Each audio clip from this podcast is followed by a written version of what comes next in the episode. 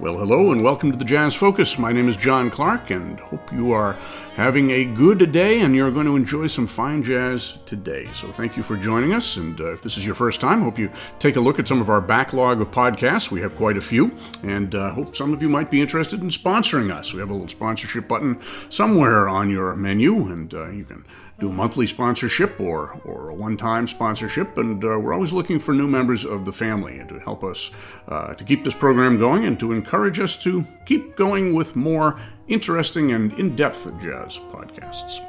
So today we're going to be featuring the music of one particular band. It's not really well known today, but it uh, had a few moments of success in the late 1950s and into the middle 1960s. It was a band that kind of identified itself as a traditional jazz band, at least that's what we'd call it today. Um, the name New Orleans was in the title, and uh, the players were trying to uh, recapture some of the spirit and the glory of New Orleans jazz of the 1920s and uh, before that as well. This was a time when what we would call Dixieland today, or what has been called Dixieland or traditional jazz, New Orleans jazz, what have you, was very popular um, culturally in the United States. And a few years later, it became even more popular in England with the great trad jazz boom of the 1960s. Uh, many groups in the United States in the 1950s were put together to capitalize on this popularity and to try to recreate some of the sounds of these earlier jazz musicians. Uh, many young white players who were in college and just out of college put these groups together and uh, kept them going for, for decades in some cases. Uh, there were older white musicians who had been popular and uh, prominent in the swing era who started gravitating to uh, this style, the Dixieland style, with people like the Bob Crosby uh, units, which had Eddie Miller and Yank Lawson and Matty Matlock. And then uh, on the East Coast, Yank Lawson was there with um, Bob Haggart, who was also part of the Crosby band. And they started uh, putting out Dixieland records that were, were often pop centered or dance centered, and they, they were becoming quite popular in the 50s and uh, the Dukes of Dixieland in New Orleans. A bunch of young white musicians started putting out those audio fidelity, you have to hear it to believe it albums in the 50s and into the 60s, and that put uh, uh, this style of music on the uh, front burner of American popular culture. This group we're going to talk about today was actually quite different in scope. These were some uh, prominent African American musicians from the Chicago area. Most of them had been active in bands in the 1920s, and some even before that. So they were coming from uh, something a little bit closer to the source, I suppose. None of these musicians were from New Orleans, but the band was called the Original Jazz All Stars, and sometimes had New Orleans shoehorned in the title as well. Its leader and founder and musical director was a saxophone and clarinet player named Franz Jackson. Franz Jackson was a, a very good swing era musician. His career actually went back into the 1920s. Yeah, he was born in. Um, 1912 in Illinois. He lived until 2008. He had a very, very long life and he was playing very well up into the end. Um, in his days in the 1930s, he was known more as a saxophone player and as an arranger as well, although he did some good clarinet playing. We did a uh, show on Roy Eldridge's band that was live, uh, did some live dates from Chicago and New York, a, a, sort of a small big band, and that featured Franz Jackson uh, doing some arranging, some composing, and some tenor sax and clarinet playing as well. He also had played with the Fletcher Henderson band in Chicago. He had played with Jimmie Noone's small band. He was a second saxophone in that. He had played with Albert Ammons uh, Cootie Williams, Frankie Newton. He, he had quite a, a varied career. He was a very well respected musician. He also played with Earl Hines for a while and uh, uh, contributed some of his uh, compositions to the Earl Hines book. By the middle 1950s, uh, he decided that he was going to put a group together to uh, recreate again these earlier styles. And he was on the younger side, of course. He was only in his mid 40s at the time. Uh, but he was, a, as I said, a very good clarinet player, and he had worked with some of those early New Orleans musicians, such as Jimmie Noone. He'd also worked briefly with Louis Armstrong, and uh, he was uh, enamored of the style, and he put a group together, which again he called the Original Jazz All Stars, J A S S All Stars, which had a regular engagement at the Red Arrow in Chicago for a number of years and uh, built a, a, repertoire and a style that. Um, culminated in three or four or five albums that they put out in the late 50s and early 60s. They did a European tour and they were well known on the Chicago scene. Included in this band at different times were uh, some sort of second, I would have to say, secondary African American musicians from the Chicago scene. These were musicians who were not band leaders for the most part themselves. They were sidemen in other groups. They weren't necessarily known as great soloists, but they were solid, uh, dependable musicians. Bob Shoffner on trumpet. He had uh, been born in. Um, uh, St. Louis in 1900. He lived to 1983. He came up through the uh, St. Louis style of brass playing. There were was a school of excellent, excellent brass uh, players, especially trumpet players in St. Louis who became jazz musicians. People like Charlie Creath and Dewey Jackson, a little bit later, Ed Allen, uh, Clark Terry, Miles Davis could even be numbered in that group. Uh, Joe Thomas, we've played many of his recordings before. He was from St. Louis. And uh, also in this group was this fellow Bob Shoffner. He ended up in Chicago in the 1920s. He actually uh, replaced Louis Armstrong with King Oliver's band. Um, I'm not sure if he was the first replacement, but he was a fairly long term replacement of several years. And the first recordings of King Oliver's Dixie Syncopators, which was the enlarged band uh, that uh, came out of his days with Louis Armstrong, uh, featured Bob Shoffner playing second cornet and playing a few solos here and there. He recorded with uh, Lovie Austin, with uh, Jimmy O'Bryant, uh, with quite a few players from that period. He was briefly with Earl Hines' band. He played with Fletcher Henderson's band for a little while. And then he retired from the the music business, um, although he was leading a marching band uh, throughout the 40s and 50s that Franz Jackson uh, played in. And when the band was put together by Jackson, he called Bob Shoffner, who knew the repertoire, and even uh, in his 60s was still a very strong player, as we will see. On trombone, on the first few sides anyway, we have Al Wynn, who we've heard uh, play on some of our broadcasts before. The Punch Miller uh, radio show and, and, podcast that I did featured a couple of tunes by the Al Wynn recording band in the 1920s. He had played with Louis Armstrong and Fletcher Henderson. Many of these musicians were in and out of the same bands, as you can tell, and uh, many other Chicago groups as well. He even accompanied Ma Rainey on a tour at one point. He was born in 1907 and uh, lived into the 70s as well. On piano on this uh, recording, the first few recordings we're going to hear is Rozelle Claxton. He was one of the youngest musicians in this group. He was born 1912. He lived uh, to 1995, and he played in some of the more um, I guess you'd have to say progressive swing bands of the 1930s. Harlan Leonard, uh, he had subbed and played for a while with Jimmie Lunceford a little bit later, and uh, he was known as an arranger and composer too. Bill Oldham was on, on tuba, excuse me. He also played string bass. He had played string bass with Louis Armstrong's big band in the early 30s. Uh, he was a very well schooled musician who kept studying through his life. He ended up becoming a classical composer and composed a couple of symphonies, apparently. Uh, he had. Um, been born in Appalachia but raised in Chicago and uh, played with all sorts of bands through the 1930s and 40s. He's re- on a number of recordings. Lawrence Dixon is the banjo player. He was the oldest musician, born in 1894. He lived in 1970. He played with the Territory Band led by Sammy Stewart uh, in uh, the 1920s and then left him to go to Earl Hines' band, and he spent most of the 30s with Hines. He was a very good rhythm guitar player, but as we'll hear, he was kind of a, a flashy show banjo player as well. Richard Curry is on drums. He's probably the least known musician. He had uh, spent most of his life in Chicago. I think he was born uh, about 1900. He played with Darnell Howard and did many local gigs, but uh, we'll be hearing him here as well. And then there are a few other personnel changes, but that's the band that's going to begin this program. And we're going to start with three tunes that were from an album they put out uh, in about 1958 59, and it was called Jazz, Jazz, Jazz on Philips. And the three tunes we're going to hear from that album are the, uh, the New Orleans March Standard High Society, W.C. Handy's Beale Street Blues, which features a, a Franz Jackson vocal, and Cornet Chop Suey, the Louis Armstrong showpiece, which uh, is impressively done by Bob Shoffner. So those three tunes will start us out High Society, Beale Street Blues, and Cornet Chop Suey.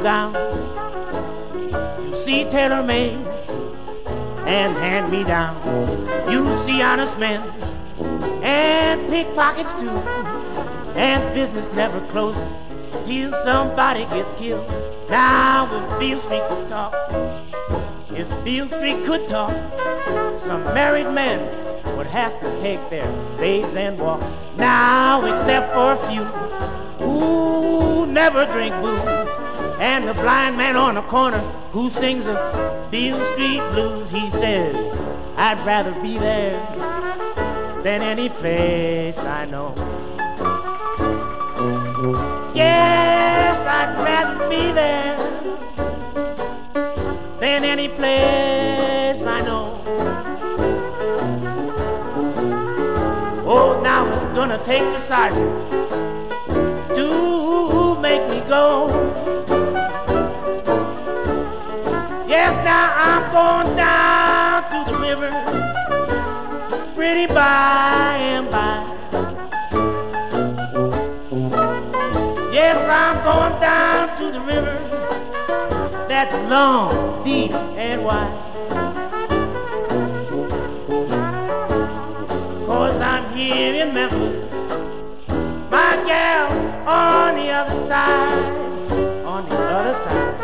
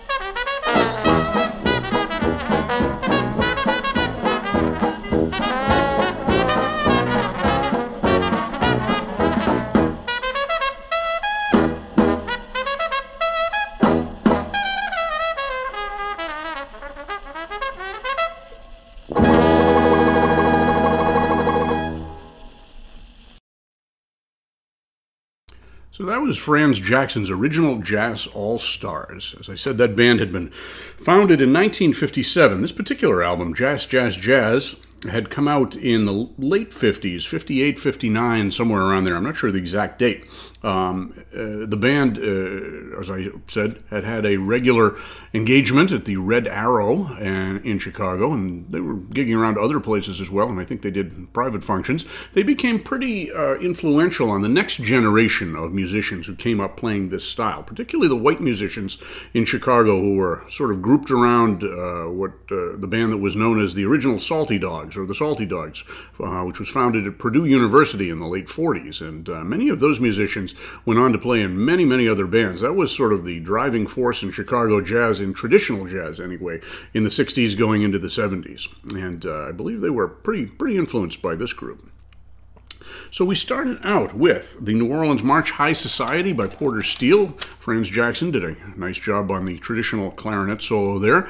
Uh, heard some very biting cornet uh, from Bob Shoffner. I guess he was playing trumpet at that point. He had played cornet in the 20s, and uh, he had a must have had a pretty iron lip uh, from his good training in his early St. Louis days and his marching band that he was still playing with.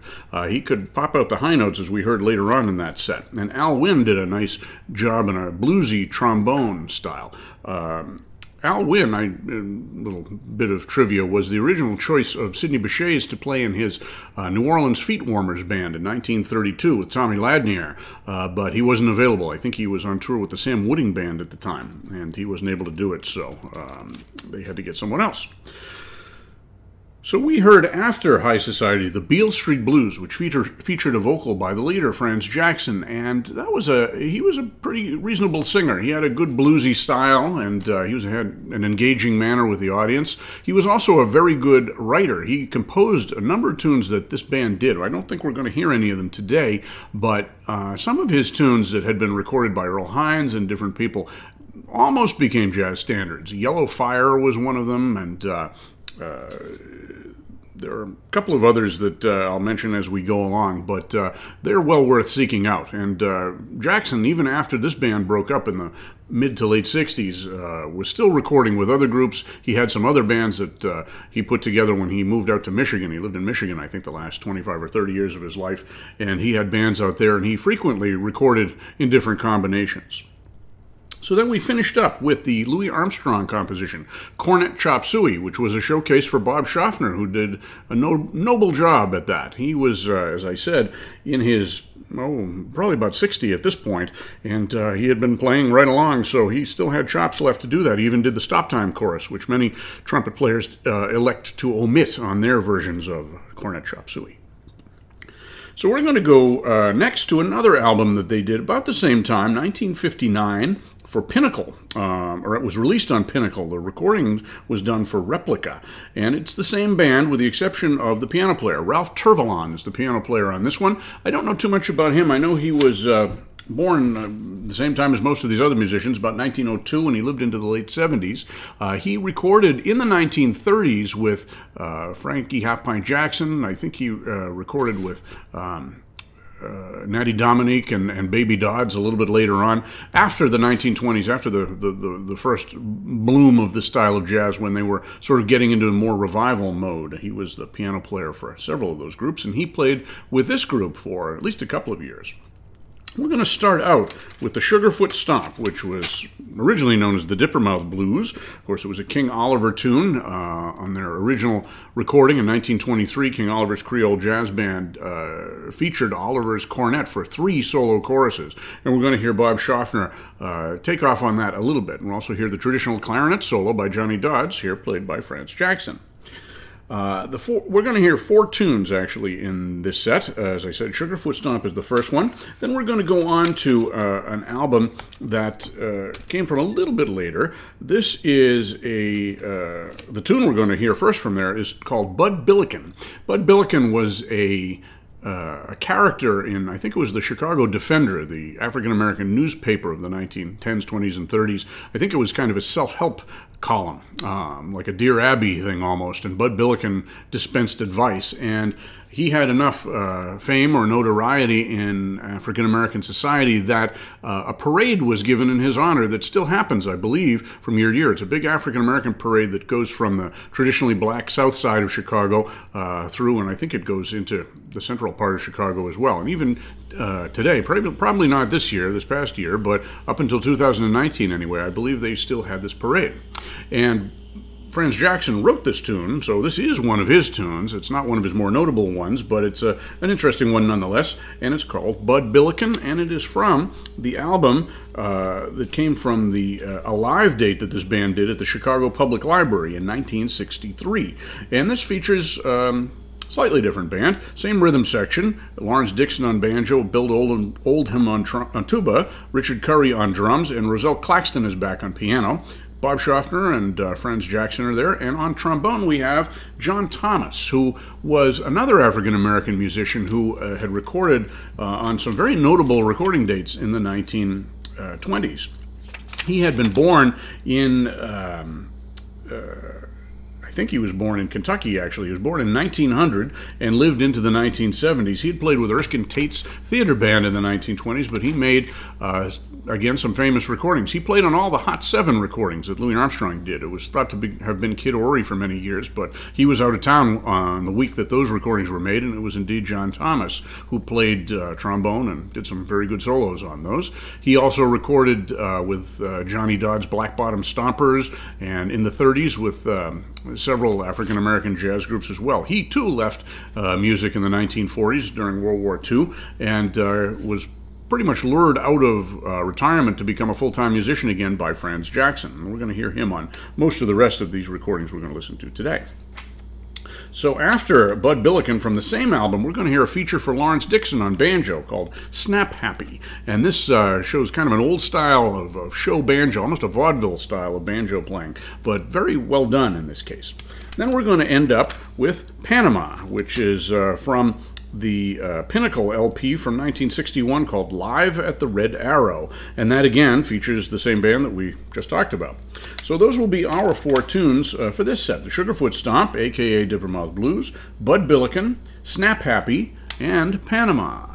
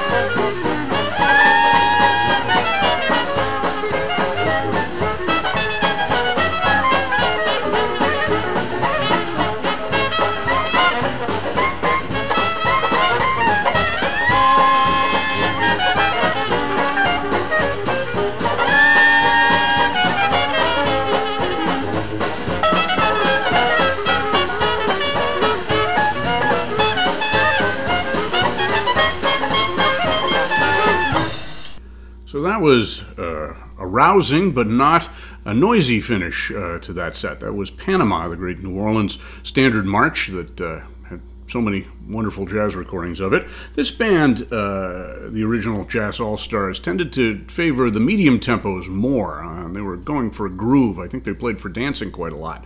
And they had that in common with uh, the New Orleans revival bands from the early 1940s. And that scene down there was much better uh, notated, of course. They brought out quite a lot of early African American and white musicians who had been active in the 1910s and 20s, many of whom hadn't played in, in, in a decade or two, uh, and put them back on stage and on tour and so forth, uh, trying to recreate the music uh, of their youth, essentially.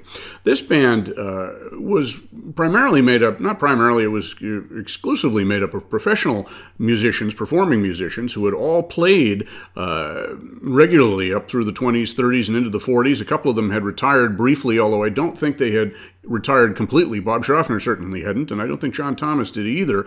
They just retired from full time uh, performing. And uh, when they came back to this band in 1957, they were still playing at a very high level.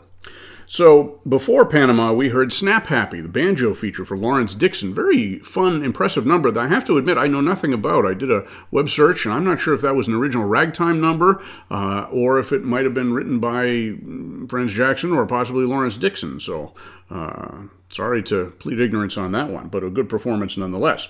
Before that was Bud Billiken, which was a kind of a march tune in the spirit of that Bud Billiken parade I talked about earlier. And then Sugarfoot Stomp before that, where we had Franz Jackson and uh, John Thomas, and especially Bob Shoffner, taking uh, honors on their solos in that uh, King Oliver classic. So now we're going to go to an album that this band did in 1961 for Riverside. Riverside was a much larger and better distributed recording company than the ones we talked about, Pinnacle, Replica, and so forth. Those were primarily um, Midwest and Chicago companies uh, with not a lot of distribution, but Riverside was a national jazz album, uh, jazz label, and the producer of this record was Chris Albertson, who uh, was very well known for um, writing books, and wrote a book on Bessie Smith, and uh, was a jazz journalist as well. He uh, somehow got uh, the wheels turning at Riverside to bring recording equipment to Chicago during the fall of 1961, and he recorded several bands, including a couple of working ones. This one was one, the Earl Hines Band, which had just come back from uh, an extended stay in San Francisco, was another one. Uh, he recorded Lil Hardin Armstrong leading a jam session, which included several of the musicians from uh, this band that we're hearing right now. Uh, he also recorded some blues uh, performers and um, some other Chicago uh, people as well. So he, he really preserved a, a, good deal of the 1920s and 30s Chicago tradition uh, during this recording journey. And fortunately, uh, the Franz Jackson Original Jazz All Stars were uh, uh, in very good shape on the day that they recorded this at the Birdhouse. Uh, the band was clearly well rehearsed. the recording quality was better on this album than it has been on the other ones we've listened to so far. And the band really plays with a with a fire. We're going to start out with a 19, I think it was 1917 ragtime dance number called Shimmy She Wobble by Spencer Williams. And uh, there uh, are clearly some more organized arrangements in this uh, session. Franz Jackson, as I said, was a good arranger. I'm sure he wrote parts out, and all the musicians were good readers in this band. From there, we're going to go to um, the uh, F.W. Bagley March, Colonel Bogey, the Colonel Bogey March, which of course was made famous a few years later in the movie The Bridge Over the River Kwai. Um, but uh, this is a good jazz performance of this. After that, the Jelly Roll Morton tune, King Porter Stomp, and then we're going to finish up with another Louis Armstrong tune, Hotter Than That, to give Bob Shoffner a proper send off. Bob Shoffner was given uh, label billing on this album. It's called Chicago The Living Legends, Franz Jackson's Original Jazz All Stars, featuring Bob Shoffner, and uh, he clearly deserved that. So those are our four tunes in this set Shine, Colonel Bogey, King Porter Stomp, and Hotter Than That.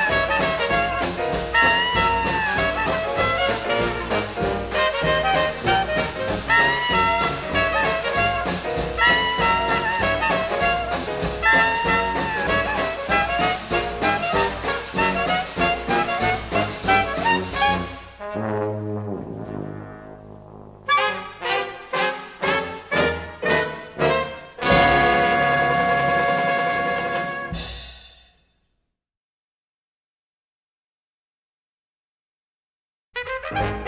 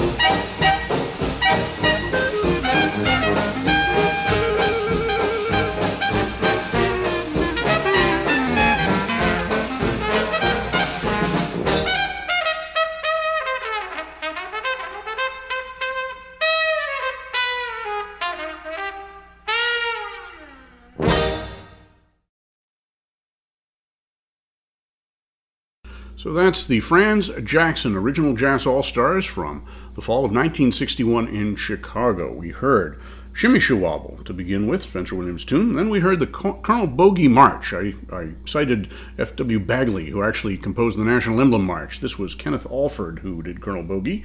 Then King Porter Stomp, of course, by Jelly Roll Morton. And then Louis Armstrong's Hotter Than That, all featuring Bob Shoffner on trumpet.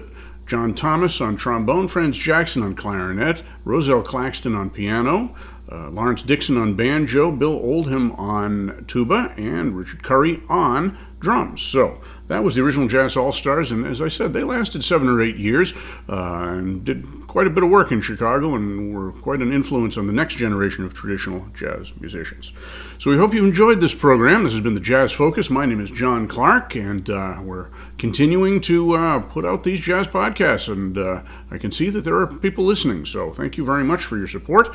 And if you'd like to support us in a more material fashion, we wouldn't object to that either. So do keep listening to the podcast regardless. And also, if you happen to be uh, on uh, internet radio, I do a radio show on WETF, uh, South Bend, Indiana, the jazz station. And uh, those programs uh, show up on these podcasts after they finish running out there. So, more jazz to come in the time, uh, next few weeks, months, years, who knows what, but I have a lot of ideas and hope you'll like some. So, until then, I'll see you on the other side.